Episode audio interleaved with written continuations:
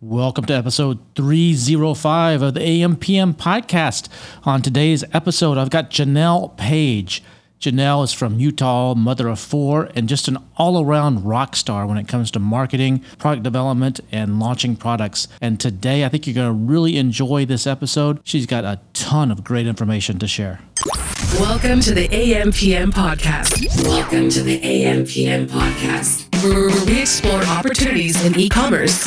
We dream big and we discover what's working right now. Plus, plus, this is the podcast where money never sleeps, working around the clock in the AM and the PM. Are you ready for today's episode? I said, I said, are, are you, you ready, ready? Let's do this. Let's do this. Here's your host, Here's your host, Kevin King. Kevin King. Janelle Page, it's so exciting to have you here on the AMPM podcast. You know, I just took this over a couple months ago. It's the podcast that Manny Coats began way back in the day, back back in the day when I actually met you. And I've always wanted to have you on since uh, I, they said you're taking it over. I'm so excited that you're here. So thank you. I yeah, I can remember like one of my first ever Amazon events was uh, the Cancun Mastermind with Manny and Guillermo I mean, Casey Gauss. I mean, it was back in the olden days. I feel like we're such the old timers here in the, the Amazon world. So it's, it's fantastic. It's like coming full circle to be on the AMPM podcast show with you. Yeah, I remember that was like 20, it's like May of 2017, I think. So more than five years ago. Yeah. I think uh, we were doing the Illuminati Mastermind back then. It's Manny, Guillermo, and myself for Helium 10. It's, it's now called Helium 10 Elite, but back then it was called Illuminati. And we put on a, a big, expensive event in uh, Cancun. And someone had mentioned to us, I don't even remember how it came about, but we were looking for high level speakers. And someone said, Hey, have you heard about this, this woman named Janelle? And I'm like, uh, No, but oh, you got to go watch this YouTube video. Or they sent us something uh, of you speaking somewhere. And we're like, All right, she's got to come. And you're like, doing some crazy stuff with video or something back then, and it was like, all right, she, yes. she's got it, and she's so good, she has to speak twice. That's cool. Well, thank you. You know, that was, it's been a great journey. In fact, I mean, I just saw Manny what at the last uh, event. What was that? The Prosper Show two years ago, and then uh, ever since then, he's retreated to his private island. I haven't seen him since. Yeah, he actually they sold the company in 2019, and he's semi-retired and just came out of that just recently doing some uh, NFT stuff. He's got a project called Bulls and Apes project. Yeah, that he and, Bulls and Apes or something like yeah. that. Yeah, I saw that. Yeah, they, How'd that launch go? It did really well. They did that back in uh, May, end of May he's partners with Guillermo and a couple other guys on that, and it uh, it did really well. I I uh, participated in that. Several other uh, people in Amazon participated. Amazon Space participated. Awesome. A lot of people don't understand the NFT stuff. They just think it's you're buying a lot of JPEGs or something, but there's a lot more to it. And I think I think they got something there that's going to do well. It's already for me personally, uh, my investment's already doubled since uh, since May, so that that's great. And they got a lot of cool new stuff coming. So we'll see where that goes. No, that is good because my crypto's all like tanked. So if you're, uh, and that's okay. It always does this. It always comes back. It's not for the faint of heart, but for the newbies in here, they, they get all nervous, like, oh, my crypto, and they go selling. And I'm like, no, no, this is time to buy. It's on sale. So what, what do you do in crypto? What do you own? Do you own some different coin or you do, what, what's your involvement there? Yes, yes. I got back into I got into Ethereum. I mean, if you remember back at the Illumin, Illuminati Mastermind, in fact, I've had several guys from that original event who still sing my praises because I told them to get Ethereum. Ethereum at that event was like 180, 180 uh-huh. bucks, and I just told them, dude, if you don't have any, like, go get some. So I have a couple crypto millionaires from from that event who still thank me for for that tip on stage. Um, but yeah, I love Ethereum. I love Bitcoin. I, I love Solana. It's not doing, none of them are doing awesome right now, but I buy um, just kind of the major three and four. I'll, I'll do, I don't do any shit coins. It doesn't mean you can't make money doing them, but I, I really invest in projects I believe in. And I, I love Web3. I love NFTs. I love the metaverse. I mean, personally, I prefer reality over meta, but I just, for what I think it's going to do for e commerce and just the nature of um, businesses and contracts that you can make with your, I, I guess, investors, I guess we probably can't call it that because, you know, we'll have to have FTC regulations coming in or what have you. But I do feel like it's going to change the nature of how we do business. So, how do you see it? I mean, I'm, I'm on the same page as you. I'm actually speak, uh, just spoke at the Billion Dollar Seller Summit about how we're using NFTs, tying that into to physical products on Amazon and Walmart and stuff. And I'm talking about that at the Sell and Scale event next month in September in Vegas for Helium 10. But how do you see it affecting, like you just touched on a little bit there, but can you elaborate a little bit on how you see it affecting what we do in e commerce? Well, I've just done, you know, finished one of my first Kickstarters ever. And I've always been intrigued by crowdsourcing that model. And when you think about if you take an NFT can allow you, if you're about to launch a product or a brand, kind of that same concept. Instead of but with crowdsourcing like a kickstarter they give me their money i deliver the goods and we're done. The partnership's kind of over. Yeah they may you know fall in love with your product and become an evangelist but what if part of that like crowdsourcing is that you're giving them a piece of the business or in a form of an nft they hold some type of recurring ownership or revenue that's tied to you know when you do an nft and there's probably tons of different ways to do it. Um, but Gary Vee's example, he's he's actually I always recommend people just go listen to him talk about how he's doing his NFT because it will get your mind turning about the different ways you could use it with your physical products business or any type of business you want to start. But he literally is giving people ownership in you know his enterprise that he's growing. And as he does better they do better. And you know they're they buy an investment in like his friends group. I don't even remember what he calls it but friends, as that value of that membership yeah, yeah, yeah. And as that membership increases, their their value that they hold, that piece of that membership goes up. And they can sell it, they can hold on to it. And so they're also invested in the community to make it a better place because that'll increase the value in case they ever want to resell it. So you have like aligned interests, you know, between the people that are supporting the brand or making up. It's not, it's, all, it's more like, I guess, just community is what I call it. And when you think about brands that do really well, they're brands that build a community around their product anyways. So i just feel like this aligns investors and gives them a way to reward and compensate their original um, backers in a way above and beyond what you can do besides just now. Everything's so transactional when you look at traditional e-commerce or you know physical based products and even services today. It's like you give me your dollar i give you the service. We're kind of done um, there's goodwill maybe built because my service is great. You tell other people, but if I can make you uh, financially invested in my business, I mean, that's what stocks and people who buy stocks, that's kind of the same concept, except for we don't really have a way to participate. Like, I own so many stocks, and when have I ever voted? You know, I get my stock, stockholder report, or JP Morgan will send me, you know, you can read this, you can go vote. I never do any of that. But I think this makes a more intimate setting. At least that's how I like to think of how I want to use it in the future. What I don't know is how, you know, government may get involved. And, you know, because traditionally with stocks, you have so much uh, regulation in how you, you know, do your, your dividends and your stocks and all that stuff. I don't even know all the right words to even use right now, but that's going to be uh, something I can see them cracking down on because people are giving us money, we're giving them ownership, and I don't think they're going to like that, just like how they started regulating crypto. They've started coming into the space and making rules. Yeah, you have to be careful with NFTs because there's security laws and there's there's a test that you can do. I'm, I'm forgetting the name of it right now. There's like three criteria to determine if something's a security or not. So with NFTs, to be very careful, but there are ways to do it, and that's what I just talked about at Billion Dollar Seller Summit, and what I'm actually talking about okay. at uh, Helium 10's event in September. But yeah, uh, that's exactly what we're doing. We're, we're tying it to where the, some of what we're doing with NFTs is we're using it to we're doing sustainable products. So we have products. So we, are finding mm-hmm. a community, like you said, building a community, and you could do this on Facebook. You could do this in other places, but uh, there's a difference between someone that just spent the equivalent of you know fifty dollars for you know in Ethereum or Solana or whatever for an NFT versus someone who's a member of a Facebook group. They have a vested interest, and then if they, they it's almost like a membership card, and so those people are going to be a little bit more active, a little bit more passionate uh, in most cases. And so we're building a community based on people who own the NFT, and, and we're doing it at a low price, and they're not really counting on that NFT to shoot up. This is not a a Bored Ape Yacht Club that they buy for fifty dollars and hope to sell for a hundred thousand, you know, a year later. That's not the mentality that yeah. we're looking for. We're looking for someone that wants to to take this product. Uh, this this NFT uh, to show it off, to use it as a PFP, and we have some artwork and we have some different stuff to where they can show that look, I'm passionate about the environment. I'm part of this group, this community. They can use it across different social media platforms. Then they get to have a say, just like you said, in, in some of the development of product. They can say, hey, we as a group, we would love to have a baby stroller made out of recycled plastic bottles, for example, and we'll we'll buy that. Yeah. And they'll participate in the, the product development. We'll do all the, the stuff on our side to make sure that it it it's it's sellable. You know, the, the margins work. You know, the the sourcing works. But then we'll take it with NFTs. You can track. There's companies that will allow you to track from the source, from the manufacturing source, all the way through by attaching NFTs to invoices and stuff. And you can know that this is really came from the ocean. This really came from you know the ocean outside of Spain or, or whatever. And you can track it.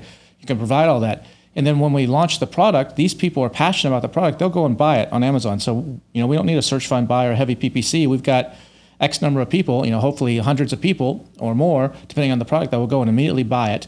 Then when they buy it, that shoots it up to the top on, on Amazon or Walmart or wherever. Then other people find out about it that you're just looking for a baby stroller, like, oh, this one's sustainable and that's cool. It's a differentiator. I'll buy it. They then, as part of the product packaging and, and what the inserts and everything we do, they learn about the NFTs and like, what is this NFT? Oh, it's 50 bucks. I'll go give it a shot. So we create this whole flywheel of people coming in. But then all the NFT holders, like you said, they earn rewards based on how much that product sold. So they participate in that product. And so how well that product does on Amazon or Walmart, they're, they're earning rewards as well, which increases the value of what they, they just did. Those rewards can be in the form, many different forms. Uh, and that's where you have to be careful with securities laws. But then we do stuff. A lot of people, as you know, that collect NFTs, they have a collector mentality. They're they're people that like to, you know, they're the comic book collector, the trading card collector. They, there's a lot of collector mentality in that. So we we've got a lot of gamification to keep them interested. And then we are doing stuff with NFC, not NFT, but NFC. You know, the, the, the little chips that you can put in a product. So if they want to get a certain NFT, we can airdrop them into their OpenSea account a very exclusive NFT, sustainable product NFT, but only if they bought the product on Amazon and they have to scan the NFC code and then that airdrops something in there. So there's a lot of stuff that you can do there. And then we're doing stuff where they can vote on community stuff and participate and go clean up the ocean in Long Beach. We're bringing in artists that are taking like uh, old aluminum cans or old beer cans and like making them into little motorcycles, like little, you know, like little pieces of art or little airplanes or whatever. Uh, there's all kinds of cool stuff you can do there, and it's it's all fully traceable. And then the more somebody participates in what we're doing, you can they can see that their PFP will change. So it's like a dynamic PFP. So it'll say it'll say that look, Janelle has really participated in seven projects, so her PFP shows that versus Kevin who's only done two. So there's like a status there, and there's all kinds of cool stuff that you can really really do that people just. It, until they see it, uh, a lot of people won't understand it. Uh, but I, I, agree with you. It's it's I think it's the future, marrying Web three and Web two, and there's there's a tremendous amount of potential, and a lot of brands are starting to wake up to that right now. The big ones like Anheuser Busch and some of those that, that they're really starting to wake up to how can we how can we take advantage of this, and I think it is going to be a major part of the future. Yeah, yeah. And the early adopter phase, this is when when you get in early, you'll do really well later. but I'm wondering, I like what you're explaining. How do you protect dilution. Like, so, you know, for those who get in early, you know, I love this idea with NFTs that you reward them and then that increases. And then this is some of what the early projects have a problem with is that it gets diluted as more and more people join or if they just mint more coins. So, like with the NFT, you kind of have to limit it. You know what I mean? If you don't want, because as your brand grows, if you're continuing to issue the NFTs, how do you make it so you're keeping the value or that value is increasing for the original or early holders? We have it tied to specific products. So, like if you, if maybe we have, let's say, just by example, 10,000 people that hold one of our NFTs, then we, are able to narrow, narrow yeah. it down to like the people that did the baby stroller. There's, let's say, 500 of them did it. Those 500 are getting a, yeah. a heavier participation dose of, of that than the other 9,500 because they actually went and. Oh, okay. So it would be kind of. They all benefit. Uh, but those people benefit more because yeah. they participated. They had a say in it. You know, we almost we did like do like PickFu type of uh, you know polls with them and stuff to see what they like, and, and they ha- they have their participants. It's almost like a in a way like a DAO or something, uh, kind of. Yeah, yeah, DAOs. Yeah, that's another thing I, I'm learning more about is the DAOs, but also too like a network marketing. You know, they're just higher on the tier, like their their downline. You know, they have a bigger downline. Yeah. They got in earlier. Yeah, and, and, that's part of it. You know, it's the same with any NFT. You get in earlier. You know, you get in on the Bulls and Apes project or the Bored Ape Yacht Club or any of those. Those are the people that often uh, have have the major advantage down the road. No, I think that that whole thing about community. I mean, that's that's just what I'm huge on. And and I've learned that working in the influencer space, like a lot of the brands I've been launching recently are with influencers. And I'm just helping them like become the brand, you know, and they they're so used to just doing brand deals, which, you know, can and sometimes are great, sometimes they're not so great, you know. You you see these guys like I've I've seen some of my influencers have built multi-million dollar brands overnight for these people. Like they had brand approached them that was like doing nothing. They promoted their products, and now you know they blow up this brand, and then the brand's like, okay, now thank you. We, we know we're not going to re up on the contract, and so you, you see this happen to these influencers, and so they're they're like, man, I'm just going to start my own brand, which it is a lot more work than you and I both know. It's not so easy just to start your own brand, but if they have someone that's an operator in place or can help them, using an influencer to launch a brand is just like game over And so I'm having a lot of fun with that. And the reason why, tying it back into where I was going with the community, is they have this community that's passionate about them. They love them, they love their content, they trust them. And so when they create a product for their people and they can have a story behind it that says, you know, I made this for people like us because they just buy, buy, buy. It's like a buying frenzy. A lot of people think when when you say influencers, a lot of people think of the Kardashians or Paris Hilton or some big time person like that. But that's really not where it's at. It's more in the in the micro. In the uh, can you talk a little bit about that? Because Yeah. you've had great success, like you just said, helping people really find and, and fine tune that. Where is that sweet spot, and and why is that so uh, at that sweet spot? Yeah, yeah. I mean, it just depends on you know the size of the brand you want to build. But I mean, recently we just did a launch with um, Matt's Off Road Recovery. They're like a YouTube channel, and I, I wouldn't say they're massive, but they got a great like one or two million followers on on YouTube. They make great content. They're a, a team of well, it's a family. Matt owns a, a rescue shop. They pull people out of Sand Hollow down in St. George in that area that get stuck, and he just started filming, you know, his adventures and uh, pulling people out. He has so many people watching, and we help him develop these storylines Just to clarify, this is in Utah. This is people getting stuck, like going uh, out on dunes and stuff like that, right? Yeah, yeah, yeah. So it makes for like really entertaining. Yeah, like the you know when he's pulling these people out of these situations, there's always a great story on how in the heck did you get your jeep in that position, or you know, so that you get some great storytelling and the character development is great. And my business partner at at Unifish, you know, he is the one that helped develop the storylines, and he's also the executive or the co-producer of a show called The Chosen it's like a, the largest crowdsourced story, I guess, a movie documentary about Jesus. If I, I actually haven't watched it, don't tell him that. But he, uh, it's called. Have you heard of The Chosen? No, I like if haven't. you go type it in, it, yeah, yeah, they like got a billion view. I mean, they're they're the largest project ever, self-funded, millions and millions of dollars. It's just like it's insane, and they're making Jesus cool again. So like their T-shirts are like binge Jesus, you know. So like they're trying to like, I guess you know, religion's kind of a dying thing, and Christianity is like on the downswings. But they think if they could like you know pump it back up and make Jesus cool again, that's kind of like their mission. So he's just really really good at content development and he understands community and brand building. So he's just doing a phenomenal job with Dallas Jenkins is his co-producer on that show. So I always tell people, go watch what they do on social media. Go watch, you know, how they create a brand of raving fans around. Uh, uh, I don't want to call it a movie, but it is kind of like a Netflix style. You know, it has its own app and everything that you you consume the content on. But anyhow, so he kind of runs the storylines behind, you know, Matt's off road recovery. So they're making great content. You've got all these users, and we just launch products, product after product, and the, the, the people just buy it. They just love anything that Matt produces. So it's just been so fun to be thinking about, you know, his audience. We understand them. We have all the data in the back end of YouTube, and we can see, you know, who's watching our content, where else they are, their comments. I mean, we can test a product before we even launch it by just like, you know, like the, an RC car for Matt's off road. We can show it in, you know, like a demo. Uh, uh, someone had sent Matt. Uh, uh, they made a shell for. Of if you look at his station or his station, his YouTube channel, his morvair or the banana is what he uses to rescue people. And and and someone from his audience made an RC shell of his banana. Hmm. And so they did a little demo, and you had people in the comments, "Where can I buy this? How do I get one?" You know, and it's like, okay, well, there's our next product, so we can start developing that. So it's just been it's just been really fun to do that. I, I find so much joy in, in doing products that I know are going to land, you know, v- versus wondering like, is this going to sell or is it just another like the world? I always tell people the world doesn't need another like um, lemon or a garlic press, you know, or a lemon juicer. There's just I just never really enjoyed that Amazon game. It's not how I ever played it. I know people do really well doing Amazon that way, but I actually want to create something unique for a, a band of raving fans or build a brand that can generate passionate enthusiasts around it because I just find it so much more fun to create product lines for those people. So it becomes more, and what you're doing is more about the community and what they want.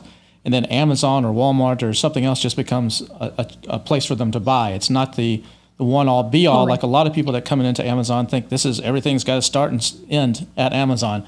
And that's just, that just Yeah. happens to be their shopping cart of choice or something along those lines. Totally. Totally. Like I've always, always, and I'm, you know, you know, I've managed like and built like I've done over hundreds of millions of dollars on Amazon, and I always still only viewed it as a customer acquisition channel. Like to me, it's just one of many. And that's because I've worked with so many brands where we have such better distribution. I don't want to say better, but um, I, I do think it's better to not have everything in one, all your eggs in one basket. I just think that's just not great. But you know, when you look at you zoom back out and you look at all the motives for getting your product out to people, you got retail, you've got your own D2C site, you have Amazon, you have Walmart, um, and you have wholesale. I just feel like it's such a better strategy to do it that way. And I've watched that's how brands really grow fast too. Is like you become omnipresent. People see you in Ulta, they see you in Target, they see you on Amazon. You know, you follow them around on YouTube. It's just whoa, this is everywhere. So I prefer that. I know there's a lot of people that just do Amazon. It's not my my favorite thing in the world. So how did you get into this e-commerce thing? I mean, what's your backstory here? Before I know, we'll talk about kind of what you're doing now and a little bit more in just a second. But what what's the backstory? How did you get into this thing uh, of of yeah, e-commerce yeah. or Amazon or or whatever? Yeah, e-commerce. So I, I, was a school teacher back in the day, like 20 years ago. You know, I was teaching high school. I was 19 years old. I graduated early through college, and I became a teacher. And I was teaching seniors. I literally had a guy that had been held back, so he was 19 in my class, my first year teaching. So we're like the same age. So that that's how I got started. You know, in my career, and I was teaching history and then I learned later I got certified to teach English. And on the side, I started writing for some companies, copywriting. I learned copywriting because I was like, man, teachers, I don't know if you know, they don't make very much money. And so I was like making, you know, $20,000 a year as a teacher.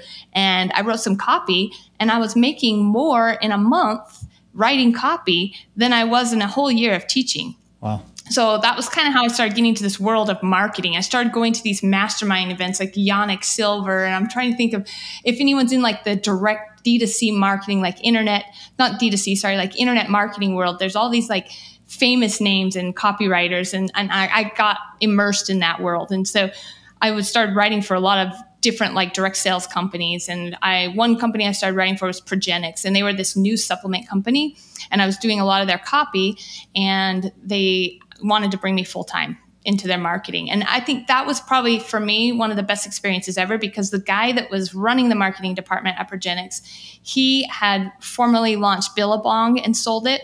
And then he was partnered with Hurley. The, I think his name was John Hurley. They were the partners that started Hurley and then sold that to Nike. And his name's Paul Gomez. He stayed on with Nike as the action sports director, you know, um, of, of, Nike for seven years, he built out the sports action industry. Like, you know how Nike's whole strategy with athletes evolved? That was him. Like, you know, getting athletes like Michael Jordan and, you know, how we have see LeBron and Kobe. That's so commonplace to us now. But that, that was a time, it's like the earliest of influencer marketing where he came out we're going to get these athletes, we're going to wrap them up, we're going to have them promoting and wearing Nike stuff. So I got to work with him for several years and just, he was a genius. I mean, he literally, I think he had dyslexia. I typed all his emails, I did all the work, but he literally I just followed that guy around and was like a sponge. And we built out the same type of strategy for this Progenex company. It was the athlete strategy. We went and we found CrossFit, which was this new kind of sport. It was like in California, they were out on a ranch doing workouts, and there was like 100 people, right? And we decided, you know what? We've got this supplement company. At the time, we were at trying to do the Arnold and get bodybuilders. And then we'd be the next weekend, you know, meeting with, I don't know, some other kind of meathead convention and trying to be all things to all people. And it was like, you know what? We're going to go all in, laser beam focus. He, he always called it like the spear, the top tip of the spear. We're going to go after CrossFitters. We're going to, we're going to basically, you know, make our bet here.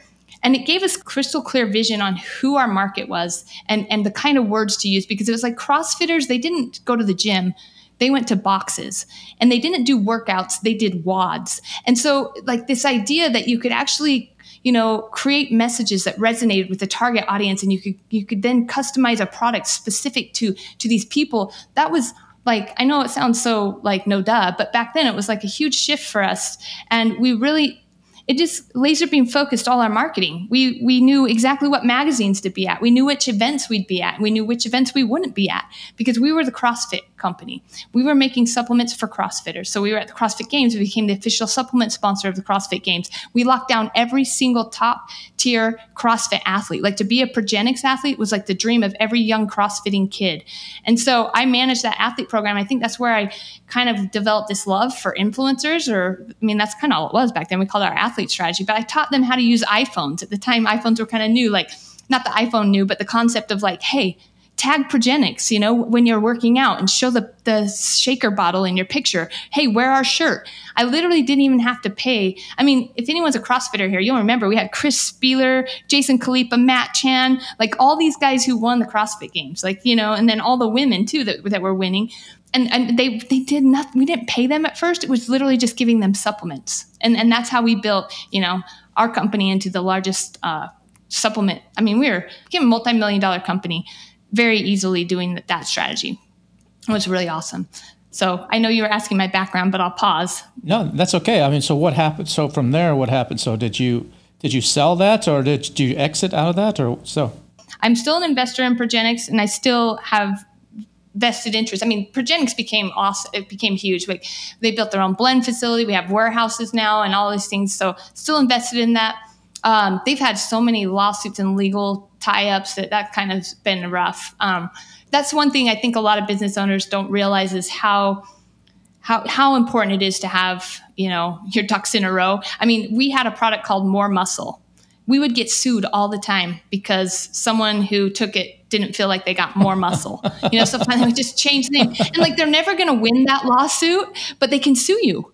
And you have to go to court or settle. And if you start settling with one person, it's just a slippery slope. You know, yeah. I don't know if you've had this experience, but it's it's just a nightmare. So, you know, you're you're having to constantly fight lawsuits like that. So be careful with how you name your products and how, you know, just there's a lot of things I've learned o- over the years. But how did I transition from Progenex? So I left Progenex. I think I just got to where I wanted to be the boss. I'll be honest. Like, you know, I was running the marketing department under Paul. And, you know, sometimes I don't do well if I'm doing all the work and not getting all the credit. That's just human nature. And so it was like, okay, it's time for me to, you know, go do my thing. So I started, I left and started my own agency, and that's how Kickfire Marketing was born. And so Kickfire Marketing, that's when I met, you know, Manny and all those guys. I was teaching.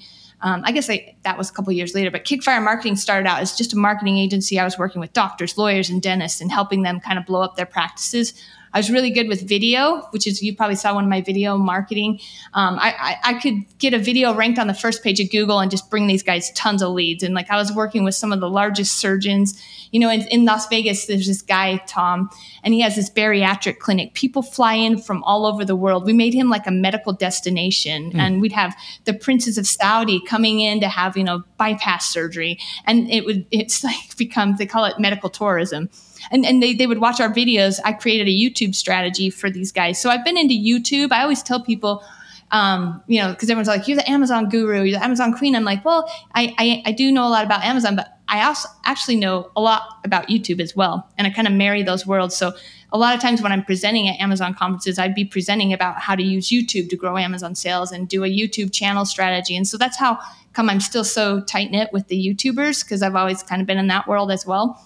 So I started Kickfire Marketing. And during that time, as I'm growing all these agencies, doing all this stuff, I saw this course and I was like, that looks pretty interesting. And so I bought the course. I think it was like 2000 or 4000 bucks. I don't even remember. And I took that course and I was like, hmm, I want to bring, I'm a drummer, you know, so I play the drums. I was like, I want to start sourcing drums. I'm going to, I'm going to bring over drums and just sell them because that's fascinating to me.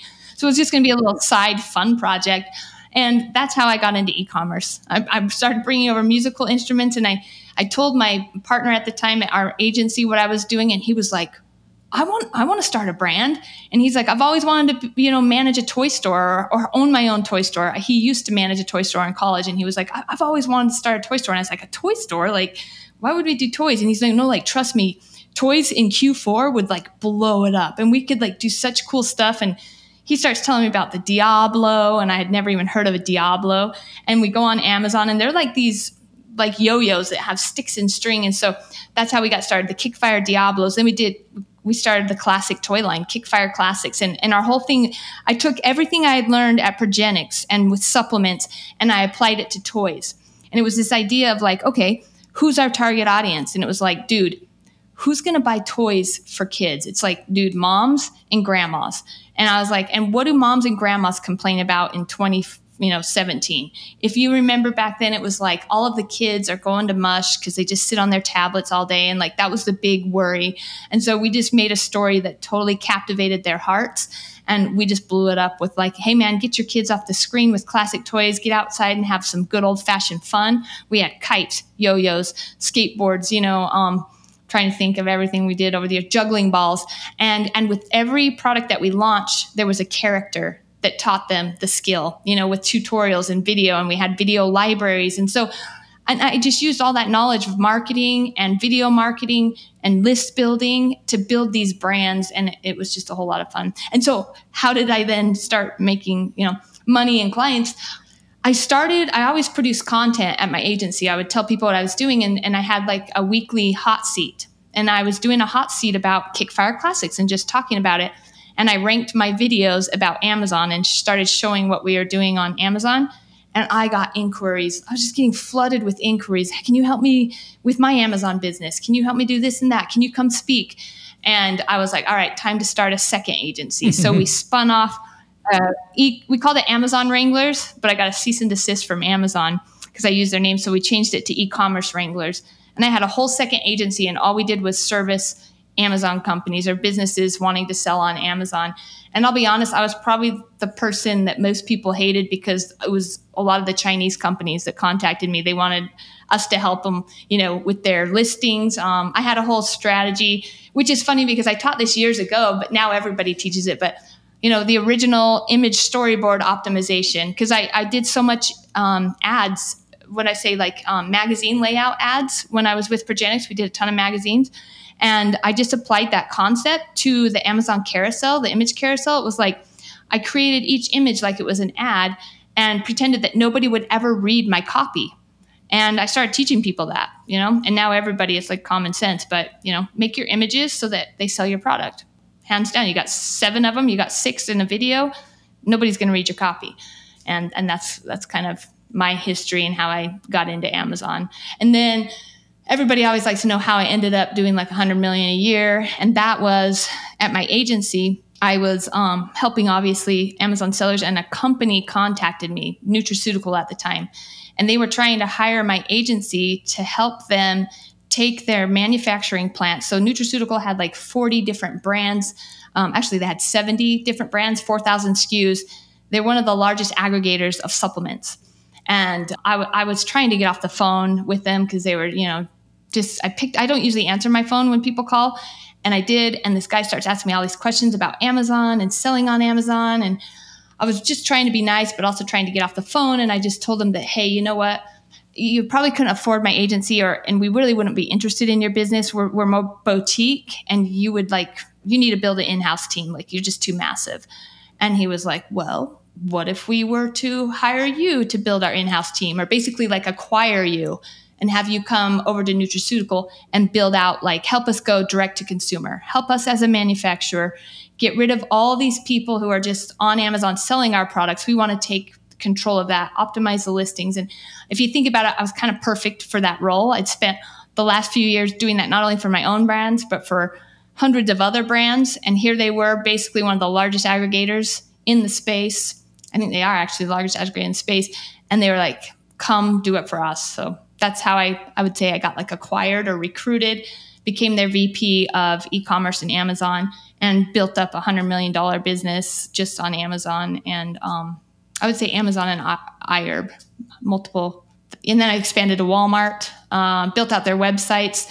And yeah, so I think that's what everyone was like, how do you do so much on Amazon? I was like, well, it, you know, it evolved. That's where I am. And, and just in June, I actually exited Nutraceutical, June 23rd. So we were going to go public. Um, gosh, what day were we going public? The night before we went public, that was going to be i have to go look at the date kevin i can't remember but we didn't go public they pulled back Ooh. and that was kind of not dev- not devastating for me but i was really excited to say i'd take you know gone public and then i, I was going to exit and the night before when the ceo called and let us know that they were pulling out and they had all flown to new york to ring the bell and everything we still don't know why i mean we can all have our hypothesis and we're probably not supposed to talk about it but don't know why they didn't go public. They never told us, and they said, you know, we're not going public. And then here I was, like ready to exit. I built out a whole team. And so the last six months, I've just kind of been there being like antsy as heck. I started Unifish. I've got my other brands that I'm building. And finally, it was just like, can, how do we keep it so I keep my membership units or my stock, you know, in the company, but no longer have to actively be involved here so I can pursue my other things. So we had a great exit together. Uh, I guess we call that where you You got bought out, basically. yeah how I could leave and and do my thing. And I do have like I do have a, a semi non compete for a year, and I'm not allowed to like take the employees and team that I built there, which is fine. I wouldn't do that anyways. I'm still a vested you know holder of stock there, and I want them to do well, but I am free to do my own thing, which was the hardest thing for me. I'm not gonna lie. I very entrepreneurial. I was the CEO of my own company, working for corporate, even though, you know, they were great. There's things that I loved, many great people. Like it kind of crushes your soul to work in a, in a big cog in a machine. It just wasn't my favorite ever. So how did you do all this? You have like 26 kids or something like that, right? Um, how, how, did you do all this and, and, and manage uh, an entire classroom of, of children. I'm exaggerating here. She doesn't have 26 kids, but, yeah. but she has a few. Oh, that's right. It's about how many. Yeah, I've got four kids. What's funny is I had four kids under the age of five. And so I always tell people if you can survive four kids under the age of five, like everything else is pretty easy. And I, I started with twins. And twins is like, I think that's the only way to have twins because if you had, if you had had other children, I think you'd be too busy and you'd, you'd probably, I don't know. I actually, twins was awesome. It was tri- uh, trial by fire um, I'm, I'm not married, so I don't have to nurture any relationships. So I think that's what's different about me. When people always say, How do you do so much? I'm like, Well, I don't really have any friends or a partner. So, like, I literally can work all the time. and people are always like, Hey, I'll set you up. I'll set you up. I'm like, No, you, no, don't set me up. I'd be a terrible. I'm, I'm, I can't be set up because I'm married to my business by choice. I love what I do. And then my kids, you know, my kids are my priority with, with my, what I do. I don't even consider it work. I, have never like thought to myself, I have to go to work. I was like, I wake up every morning like so excited. And I don't know if you feel this way, but like I literally have to tell myself, no, you need to go to the gym first. You need to eat before you get on the computer. Because once I get on the computer, I'm like, it's like times time warp. You get in flow, and then it's like nine o'clock at night, and you're like, where'd the day go? You're really big in taking care of yourself too, making time to actually take care of yourself with exercise and nutrition and everything, right? Yeah, yeah. I, I don't know. I think that's another secret because people always be like, well, how do you have so much energy? And I'm like, I don't know. Like, I've never drank caffeine. I've never had coffee. I, I, have never had alcohol because I grew up Mormon. I'm not Mormon now, but in, in Mormonism, like, you don't drink, right? You don't have coffee. And so I never had those habits, anyways. So uh, it's not like a moral high ground. It's just that I, all my friends that do drink or have coffee, they've always are telling me how they wish they could quit. So I always thought, well, why would I start if they're all wishing they want to quit? You know, so I feel like eating, um, I, I don't eat sugar, uh, not like I have had sugar before, but like I don't, I just eat clean. Um, yeah, I eat, my, people would tell you I eat very healthy and I'm very strict with my diet, but I don't feel like I am just because I just prefer to eat oatmeal and salads. And I'm a pretty simple person. I think it's more like how Steve Jobs just like picked an outfit and he wore it every day. I literally just have like certain foods that like I just know are always in my fridge or in my pantry, and it's kind of what I eat when I go on vacation, you know, then it's like, okay, I look for a Subway or a salad, and if not, I just eat apples and bananas and and nuts. I'm pretty I'm pretty simple, and I'm not a foodie. I think it's funny because I'll, I'll, go with friends on a trip, or you know, like I just did a, a YouTuber convention, and everyone's like, "Oh man, we got to go here, and we got to get this food," and they're like, "What do you want, Janelle?" I'm like, "I don't care. Anywhere I can get a salad." And they're like, "Well, what if it doesn't have a salad?" I'm like, "Well, I'll just eat later. Something. I'll stop and get an apple." But I don't. I won't like they'll try to get me to try something like, oh, you got to try this molten chocolate cake. And I'm like, I've had cake before. I don't really want it. I mean, it just doesn't do anything for me. But what's funny is my kids will tell you I'm a sucker for earning money. Like, I don't need to earn any more money, but I am so money motivated. Like, if somebody came to me and, like, just this weekend, I, my sister was laughing so hard because a friend came to me. He's like, "Man, I need a website built," and I was like, "Well, I'll build it for you this weekend." You know, because they were saying they were going to need to pay like ten thousand dollars. I'm like, "I'll build that for you. I'll do it for like five. And and and she's like, "You don't need the money. You like, why are you doing that?" I'm like, "Well, a, I like money," and I was like, uh, just the fact that I can make five thousand dollars on Saturday just be making something I enjoy doing. Why wouldn't I? And so it's just funny how I how my, I, I I recognize that in myself that I'm very money motivated. So what what is this with a Kickstarter? Speaking of money motivated, you did some. Tell me about this little Kickstarter that you did. I saw you post on social. You said something. You, you did a little call out to me, and I'm like, what did I do? Or uh, so what? Did I? Oh yeah, it was your billion dollar seller summit. Yeah, okay, I- you I- planted a seed. Oh, did I? Okay. Uh, yeah. Yeah. I was like, what did I do? I was like, Uh-huh. oh, oh, okay, great. I'm glad it worked for but what did I do? Yeah, let me bring you full circle. So it was that billion dollar seller summit. You had a speaker, and I forgot the name. The gentleman, I need to look it up so we can give him credit, but he did a presentation on Kickstarters. And, you know, I'd never thought about doing a Kickstarter before, but after his presentation, I thought, dude, I should do a Kickstarter. Because, like, especially when you have someone with an audience, like, why not pre sell it? Doesn't, you won't tie up your cash. And so I was like, okay, I, I made it a goal. I, I think I've told you this before. When I learn something, I have to, I can't just consume to be a consumption junkie. I have to take action. So I listened to that presentation. I'm like, okay, I got to do a Kickstarter. So I just went to Sean, who's one of my partners, and he, if you guys like motorcycles, which I love, if you go to Bikes and Beards, it's his YouTube channel. He does, he's, he's a great job. You'll love his, his content.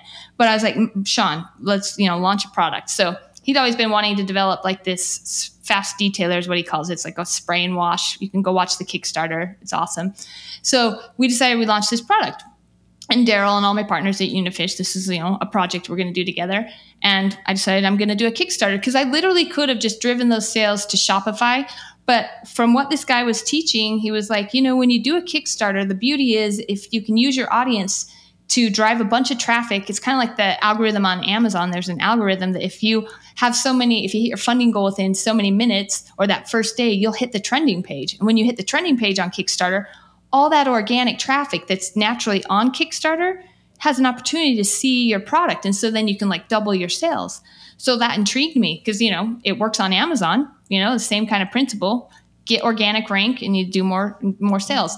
So that was the goal. My goal was I wanted to do a six figure launch because, you know, everyone said it's hard to do a six figure launch anymore on Kickstarter because the platform's so saturated and covered with junk products. So that was our goal. We launched on Kickstarter. We drove all the traffic instead of to a Shopify site or our own site. We took them all to Kickstarter.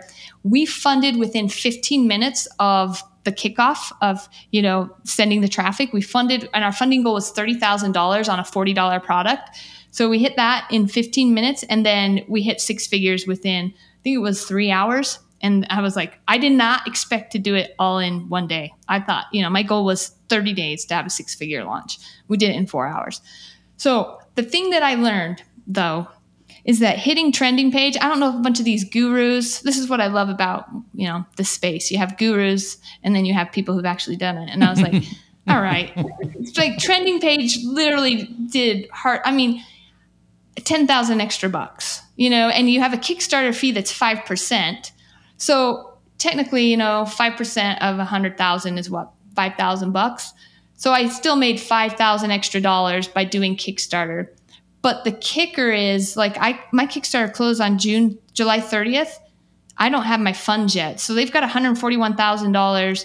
I should get it on the 14th of August. You get it 2 weeks later, which is kind of a pain. And then the backers, like I'm just basically getting an Excel spreadsheet that I got to like upload and then, you know, try to get into my 3PL and ship it out. So I'm kind of in my head thinking, hmm, will I do another Kickstarter? And I talked to a friend who does a ton of Kickstarters. And he was like, you know what, Kickstarter five years ago is totally different than Kickstarter today. And he's like, Kickstarter five years ago?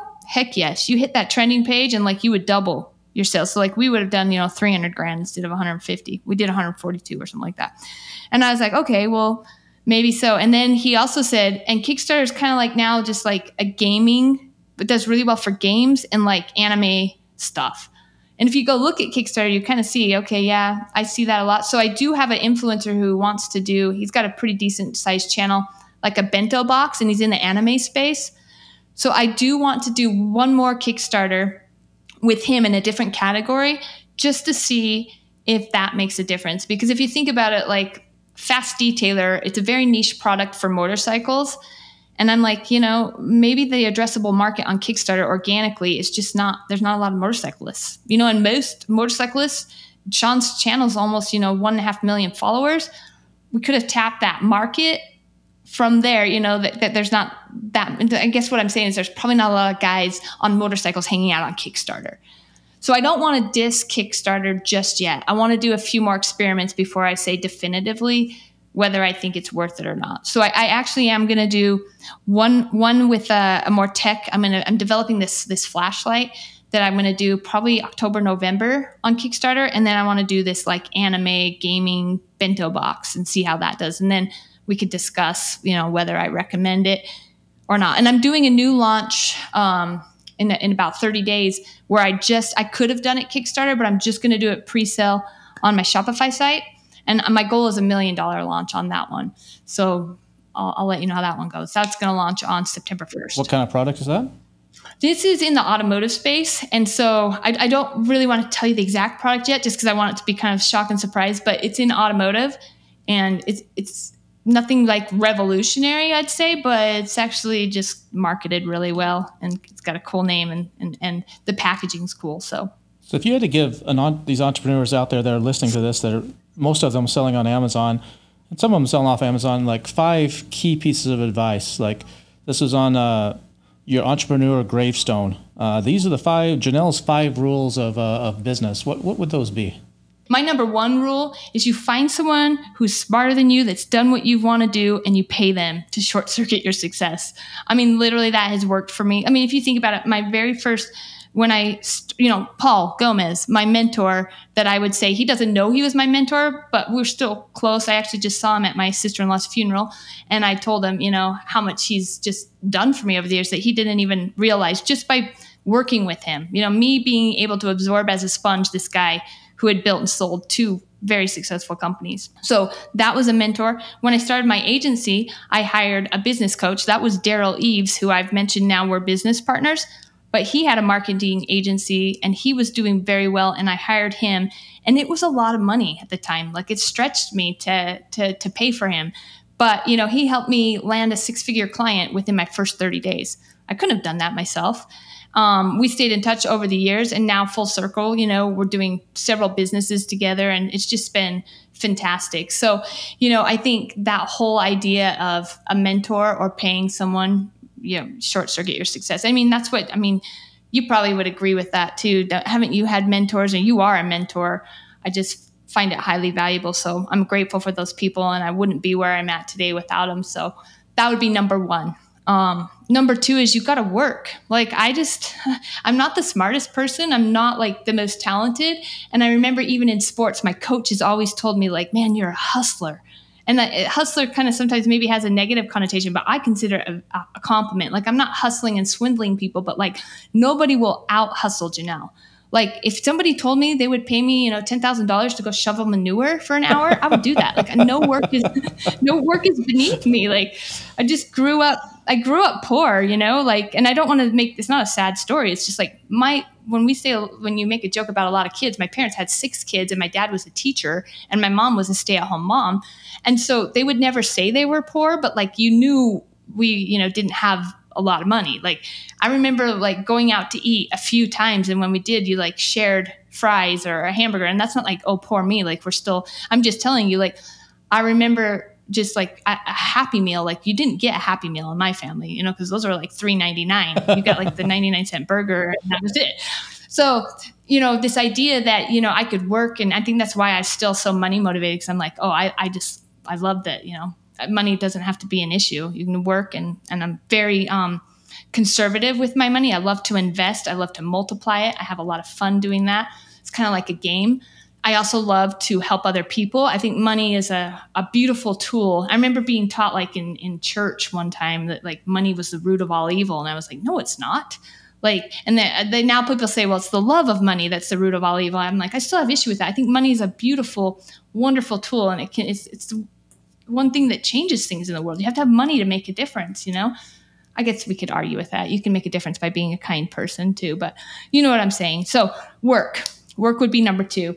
And then number three, um, integrity. I feel like if you are a man or a woman of your word, you will go very far in life because I know that um, I, I choose to do business with people that I know, like, and trust. And if someone is not honest, like I just won't do business with them or even hear that, you know, there's any shady or any any type of that going on, I, I just like I won't touch them with a ten foot pole. So I always tell people guard your integrity with your life. You know. So that's number three. Gosh, do I gotta get to five? I think like I always say when I was hiring too, and I still hire, I build teams like attitude, aptitude, and integrity. Those were my three rules for hiring because I'm like, if someone has the right attitude, like they got to be a joy to work with, right? Because I don't want to work with people I don't like, because I mean, that's why I like working. It's fun. Aptitude, that just means a willingness to learn. Like people need to have, you know, basically cognitive abilities to, to learn quickly or want to learn. And then integrity, if someone's honest and I trust them, like I'll give them the keys to the kingdom. So I think those things right there, the, my five, I guess the next one is like be nice. I, I always just feel like be kind, like a Mother Teresa, Gandhi, Jesus teachings, all those wonderful people. It's just like, man, if, if you're just a good person, and I really believe my brother always teases me, he's like, man, you're such a humanist, but I believe people are good. And I, I don't, I don't want to see it any other way. You know, I've been burned a couple times, but for how much I trust people and give people the benefit of the doubt, I could have been taken advantage of so many times. But I found that most people are doing the best they can. And um, yeah, I just feel like there's a lot of great human beings, and I just I really love people. So those are four or five, or who knows how many I just said. That was that was awesome. That was awesome, Janelle. I, I really want to thank you for coming on today and sharing this. Uh, this has uh, been uh, very interesting, and I, I think uh, the audience has gotten quite a bit out of this today. If people wanted to reach out or learn more about you, how, how what's the best way to do that? Yeah, let's see. I always tell people you can be my friend on Facebook. Um, I still have the best story ever when I was a kid. Like my kids were saying something and I, I, was trying to make them eat their vegetables which i don't do anymore but my little boy like looked at me and he's like i'm not your friend. And his twin sister looked at her and said she doesn't care. She has like 2000 friends on facebook. And i thought that was so funny because i was like i didn't even know they knew about facebook. Um, i don't even think 2000 is a lot and you know i don't even think she knew the right number but i just laughed so hard. So you know on facebook i always tell people you know become my friend on facebook. I'm janelle page. Uh, you can easily find me. My website's janellepage.com um, you can follow me on Instagram. I don't really post anything exciting. It's just I think people are disappointed. They, they hear me on a podcast and they think, oh man, she's probably dropping truth bombs. And then they, they like go to my social media and they're like, she's just doing handstands and like traveling around the world. like there's no business here. You did a handstand. You did a handstand when I first met you at the Illuminati, and I remember at that event, at the last day, you're like, "All right, everybody, come up on stage." And you tried. You got as many people as you could to come up on stage, and y'all built a pyramid you built like a pyramid on the stage yeah. of, of, people. That that's uh, that's you know, right. You, nothing's ever too serious. It's all about having fun and enjoying people and enjoying life for you. That's right. And you know what? Speaking of Sell and Scale Summit, I'm going to be there teaching a yoga class. So I was telling people, dude, you need to come because, like, how cool would it be to be in a downward dog next to like Kevin King, Gary Vee, and Nelly? So, I, I, don't know if I'll be. So, I don't know if I'll be yeah. participating. I might be watching that one. I don't know. I uh, my, my, ability to stretch is is, is pretty limited.